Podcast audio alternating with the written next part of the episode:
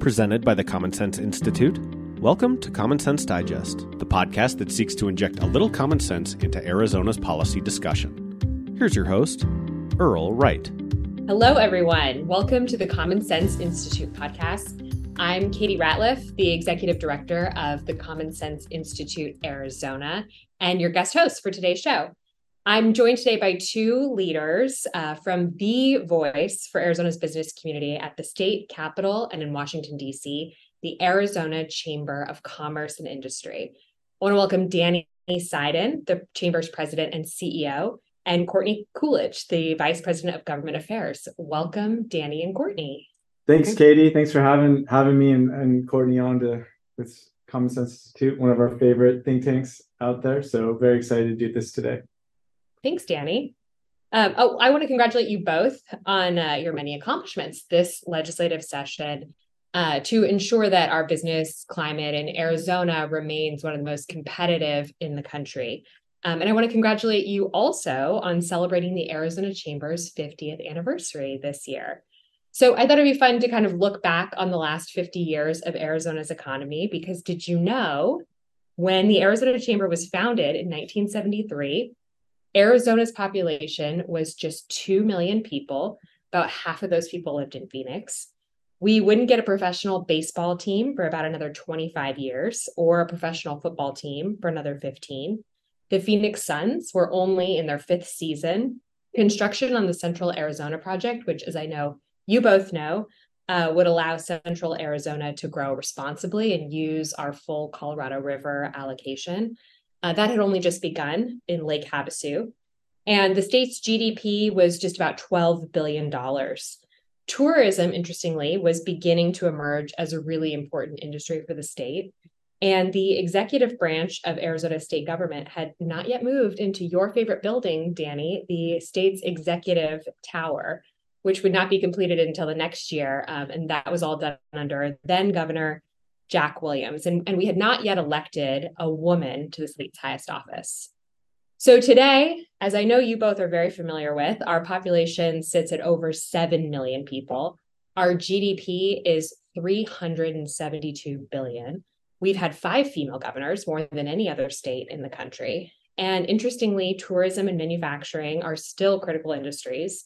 We're leaders in water stewardship. We have several major sports teams. We've hosted 4 Super Bowls, 2 different bowl games, Call Phoenix and Call Arizona Home. And we annually host spring training and the Phoenix Open. It's obvious our economy has diversified. It's expanded enormously. The manufacturing sector especially has seen explosive growth. We've got signature projects like Taiwan Semiconductor.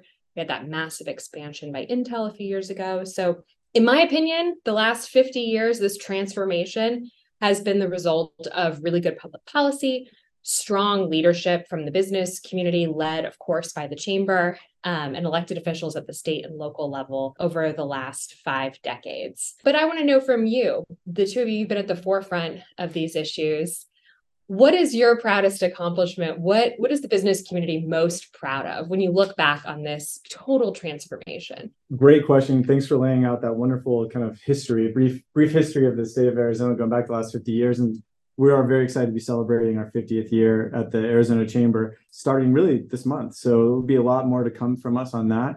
But, you know, I do think that Courtney should spend some time answering this question as our lead on advocacy and the best lobbyist, as I like to say, in the country that we have here. Because to your point, what's happened over the last 50 years doesn't happen without policy. You know, we say all the time at the Arizona Chamber that policy matters. And the Arizona Chamber has played a big role and laying that out. Now, you know, it'd be funny for me to try and take credit for the last 50 years when I wasn't even born yet, you know, at the Arizona Chamber. But what I can do is talk about the modern chamber going back, let's say, you know, just 14 years to when Glenn Hammer first came in, my predecessor. I remember being a young attorney who was the attorney for the chair of the chamber at the time, Steve Twist, and going into meetings, looking at what was happening with the Great Recession, was 2008, and seeing how slow Arizona's economy was going to recover. And the people in that room were Glenn Hammer, fresh to the chamber, Kirk Adams, the young speaker of the House, and a few other, you know, associations and policymakers. But basically, we had this understanding that we need to change the way our state's economy worked. There needed to be diversification. We were a construction-based economy. We were a real estate-based economy, and that's just not great. We weren't manufacturing-based. We had a lot of call centers coming in, but not a lot in some data centers, but not a lot of manufacturing, high-paying jobs. And so, really, under leadership of then Speaker Adams and the chamber, they put forward a bunch of policies that weren't. I would not have bet they would have worked as well as they have, but they have.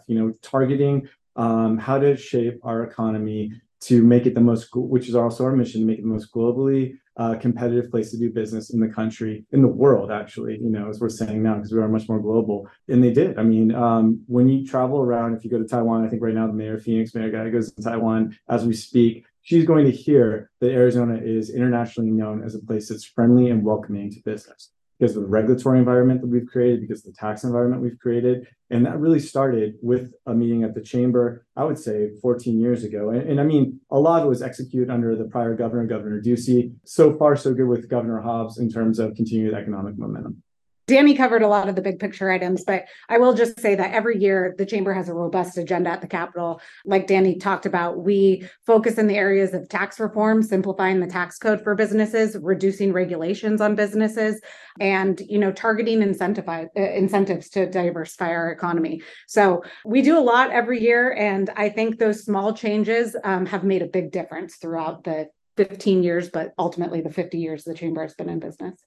Well, you both bring up some great points that this transformation has been the result of really intentional, really strategic, both targeted and broad policy changes that have been made over the years. And I know mostly what the chamber focuses on is advancing good policy, but very recently we were able to partner with your 501c3 arm, the Arizona Chamber Foundation, to jointly release a report on some bad policy, because stopping bad ideas is also a really important part of maintaining a competitive economy.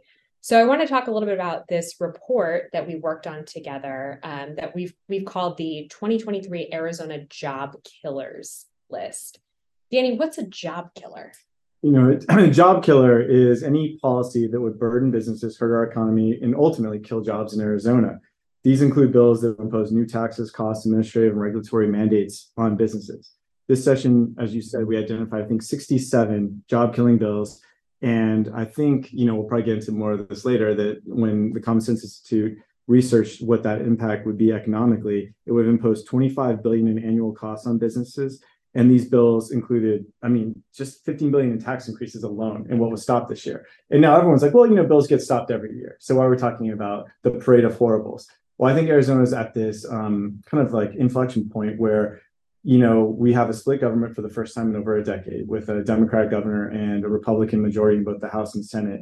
And I think we can see what the value of that split government is right now when you look at these bills and how they're being stopped in going forward. I think if one party controlled, it would not be great for us right now. I think you, as CSI, did very well in this report, and I have a lot of members who are excited to read it. You compare and contrast what happened in another state. So we're not talking about intangible hypotheticals. We've seen how this played out. We've seen what this looks like if we don't pay attention to the bills that are being introduced, because people need to think through, well, what does life look like if these things aren't stopped and they are passed all of a sudden? And a lot of times, because Republicans who control the House and Senate don't allow these bills to even have hearings. If they had hearings, people would get a little bit more nervous about it. But I think we have to pay attention now. I think everyone should be looking at who's introducing what bills and what the value to the split government really is to the state and its economy. Well, Danny, you bring up a great point. And Courtney, I wonder if you can expand a little bit. We looked in the report at the comparison between Arizona and Colorado. That's a benefit of the Common Sense Institute Arizona. Our sister organization at the Common Sense Institute in Colorado has done a lot of great work. A number of these policies have been enacted in Colorado, and the Common Sense Institute has played a leading role in tracking the impact that they've had on Colorado's economy. Colorado used to be a competitor. Are they today? I would say no, not today, Katie. If you look back the last 2 decades, which you can see in the report, Colorado and Arizona were on remarkably similar growth trajectories. And that has changed dramatically. You can look at the policies identified in this report. Colorado, since 2019, has enacted 17 job-killing bills. Since then, their economy has slowed dramatically, while Arizona's has not, and in fact, in some sectors has accelerated, specifically in manufacturing. But over in Colorado, net migration collapsed. Multiple sectors of the economy declined, including healthcare by 86%, manufacturing by 50%, and the natural resources sector. While Arizona was reducing regulation, Colorado has been enacting these job-killing legislation, and their economy has suffered as a result.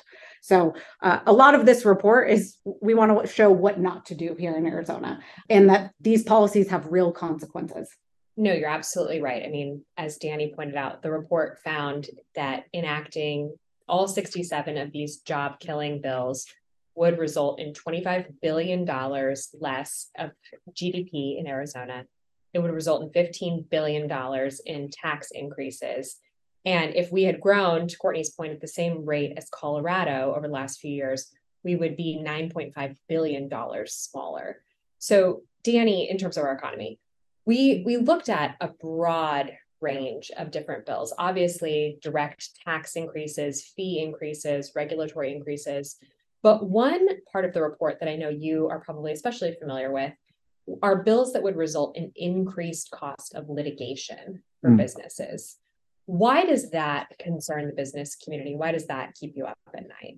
When companies are looking to expand, grow, invest in the state, the legal and regulatory environment are one of the top three things that they will look at, because that is a good indicator of what the cost of doing business is and how friendly it is. You know, there's a great quote, it's like attributed to five economists, so I'll leave it unattributed, that capital goes where it's most wanted and stays where it's most welcome. And that you know, your litigation environment is a sign of how welcome people are here to do business. And Arizona has a unique constitution, Katie, as you're aware of. We have something called the abrogation clause, which most other states don't have. We were a very progressive state when we came in. And so what it says is you're not allowed to remove the right of a person or a party to make a recovery under any kind of damages if it existed at the time. You know, if these all broadly existed at the time when our constitution came into place, you can't do anything to infringe upon that short of a constitutional amendment. You can imagine, I think there's been, 180 attempts to change that provision of the constitution over the years, and they failed every time.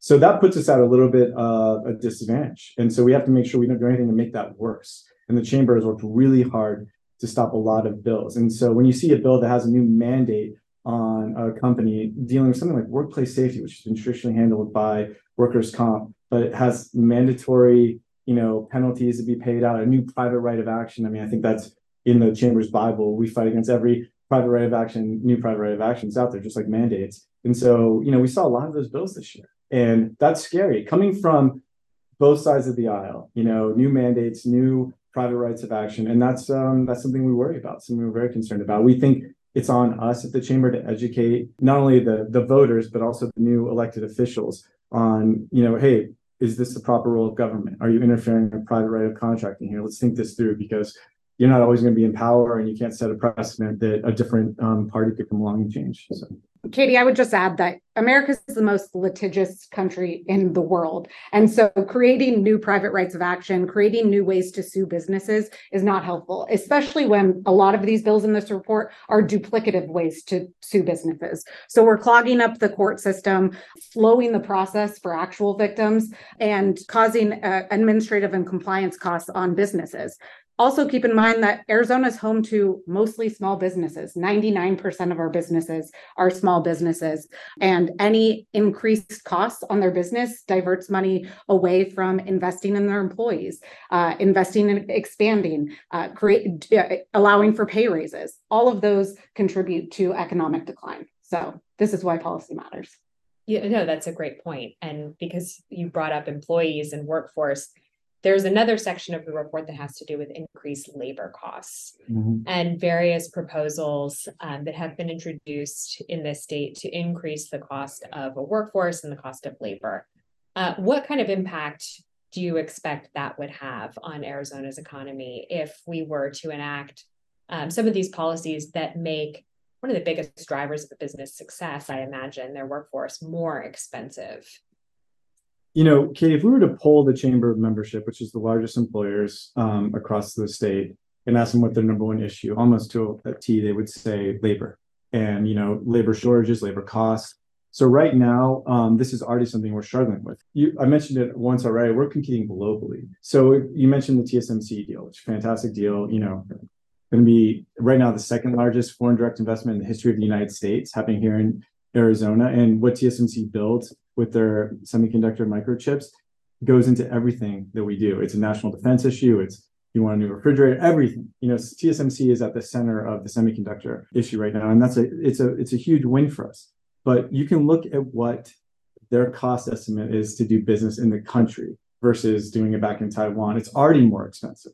Now, we have to make it as competitive as possible to onshore that manufacturing supply chain, which is, again, as we saw during the pandemic, important for home security, for, again, our economy, economic security. So we have to always stop anything that would increase the cost of doing, you know, cost of labor and just doing business in general here. And I'll just highlight one bill in the reports specifically. There were 15 job-killing labor bills introduced, but one we could put a real number on when we looked at our neighbors from other states, and that's a bill to repeal the right to work. And we've seen this happen in other states. The cost of repealing the right to work, a 70-year-old law in Arizona, would cost an estimate of $18.6 billion. It would dramatically slow employment growth and productivity in Arizona. And, you know, we've seen this happen in other states, including Michigan most recently. It is, yeah. So, I mean, that's a great point. I just want to build on this because I know some people might say, well, the chamber's always against labor unions. Not really the case. What we're for is freedom for the employers and the employees. And what you see with some of these bills, you know, and right to work, by the way, is in our Constitution. That's how strongly people of Arizona felt about it. It's in our very fabric. So to have that removed like they did in Michigan, I think would have dire consequences. We care about this because we've seen the tactics that unions use in the past. They get a hold of, if you're a company and someone wants to do a union organizational meeting, they're free to do that, you know, but it is transparent and you have the ability to maintain your right to privacy.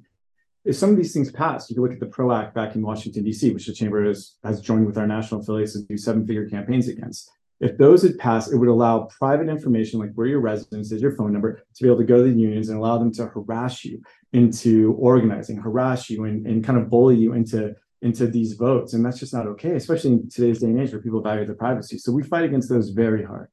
That would fundamentally change the culture of this state. And if you look where all the growth is, for manufacturing in the country, it's all right to work. As all states have right to work, at will employment, where there's more freedom. Well, that is a really good point, Danny, because another aspect, I think, of the freedom to work and to move around the country is that people vote with their feet. People move to states that have policies that recognize their freedom to earn a living, and they leave states that impede on that freedom. And so, Courtney, I wonder if you can expand a little bit on one of the findings of the report. How much would this slow? You mentioned Colorado's growth has slowed. Their in-migration has collapsed after enacting some of these policies. What was the report's findings in terms of what might happen in Arizona? What would happen to our workforce? Yeah, Katie, good question. We found that CSI found that if Arizona had grown more like Colorado since 2019 alone, we would have lost 113,500 fewer workers in Arizona today. So that's 3.5% of the state's workforce. That's a big deal. We would have lost 9.5 billion in GDP. That's 2.6% of our entire economy. So enacting some of these policies would have had real consequences, both for our residents and our economy. Yeah, it's hard to solve a workforce shortage, I guess, if you're not attracting new workers to the state.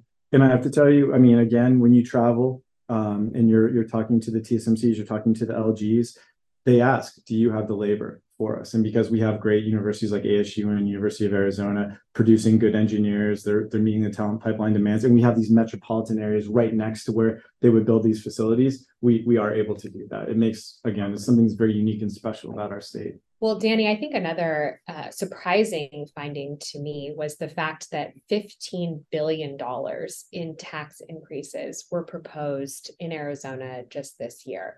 We seem to take for granted that we are a low tax, light regulation state, but as you pointed out, that can all change very quickly. How much does that concern you to see that large of a tax increase proposed through a variety of different bills, but just in a single year? It's very concerning. Yeah, as you know, Katie, it was just a year ago that this legislature and the governor, and I would say the court, upheld the creation of the 2.5% flat tax for the state of Arizona, which gave us the lowest flat tax in the country.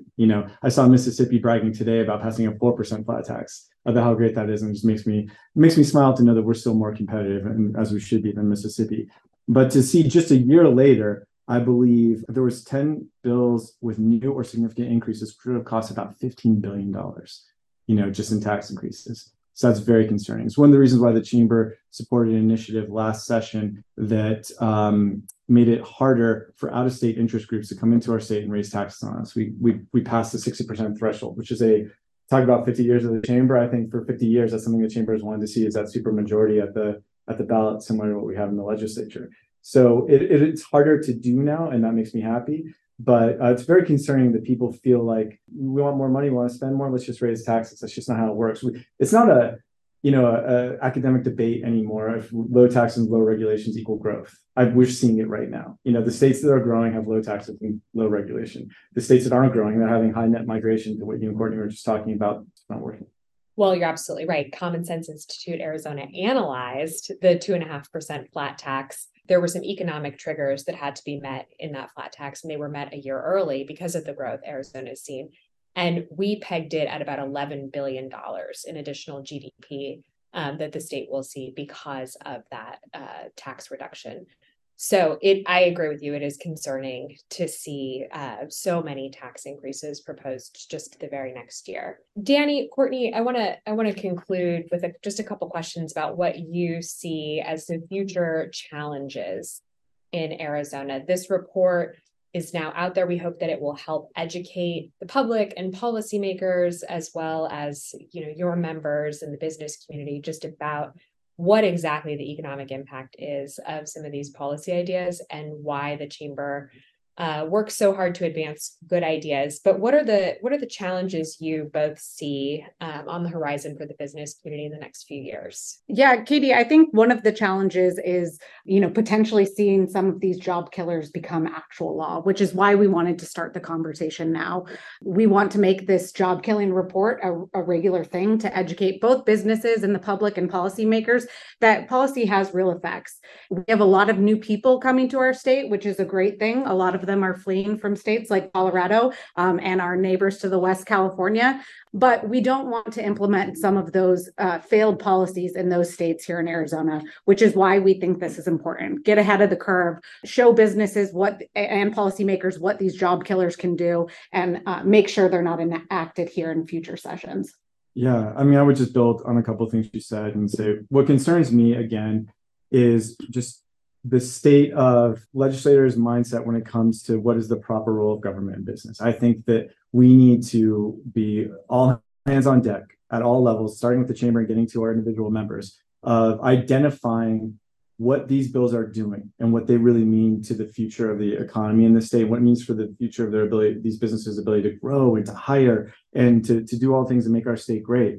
Because while they don't always make it across the finish line here in Arizona, because of the work of people like Courtney, they do make it across the finish line in Colorado. They do make it across. The job killer list in California, which is really interesting, those bills get across. All they do is point out, here's some more terrible things coming your way from California this year. If that's what happens to us here in Arizona, it'll be devastating to the economy. So I think it's important that we treat it with the level of urgency that Courtney talked about, making sure everyone's aware, and really just do a better job of educating people the importance of the free market. And nothing has been a better force for good in the world than the free market and the ability to lift people up out of different circumstances and move forward. Well, thank you, Danny. Let's end on that note. I want to say thank you to both of our guests, Danny Seiden, the president and CEO of the Arizona Chamber of Commerce and Industry, and Courtney Coolidge, the vice president of government affairs. If you want to check out our Job Killers report, it is available at commonsenseinstituteaz.org. Thanks to you both. Thank you for listening to the Common Sense Digest. For more on today's topic, as well as our research on the most pressing public policy issues facing Arizona, please visit commonsenseinstituteaz.org. The preceding episode, along with all others, is available on podcatchers everywhere or on our website under the podcast tab. Our technical producer is John Ekstrom and Deft Communications. This has been a production of the Common Sense Institute.